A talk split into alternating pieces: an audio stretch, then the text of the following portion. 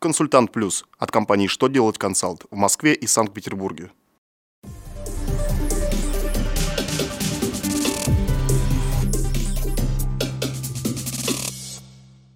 Добрый день! Для вас работает служба информации телеканала «Что делать ТВ» в студии Ольга Тихонова. В этом выпуске вы узнаете: можно ли принять к вычету НДС по почтовым расходам? Как отчитаться за загрязнение окружающей среды? Какие документы можно будет предъявить при покупке алкоголя? Итак, о самом главном по порядку.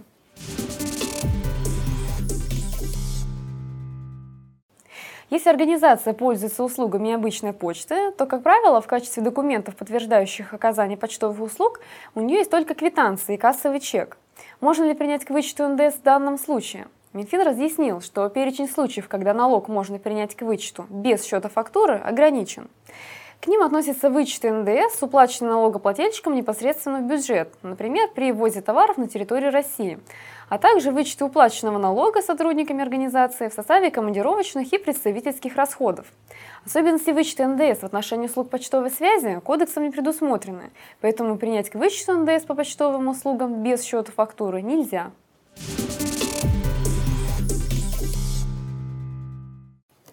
Тем, кто должен платить за негативное воздействие на окружающую среду, нужно отчитаться по новой форме декларации до 10 марта. Эта форма вступит в силу с 5 марта. На сайте Росприроднадзора и его территориальных органов нужно представить декларацию в электронном виде. За 2016 год сдать декларацию в бумажном виде можно, если у плательщика нет электронной подписи или если за предыдущий период годовая плата за грязь не превысила 25 тысяч рублей. При представлении декларации в электронном виде ее бумажный эквивалент не требуется. На бумажных носителях декларацию нужно представить в органы Росприроднадзора по месту регистрации загрязняющих объектов лично с помощью полномочного представителя или по почте.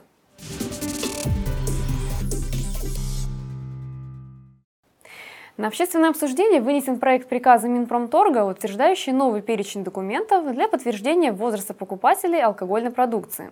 Согласно новому перечню документов, продавцы в случае сомнений, что покупателю алкоголя уже есть 18 лет, смогут потребовать предъявить водительское удостоверение.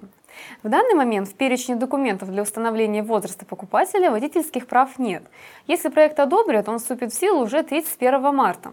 При покупке табака водительское удостоверение можно предъявлять уже сейчас, так как в случае с табаком оно включено в список документов, которые подтверждают возраст покупателя.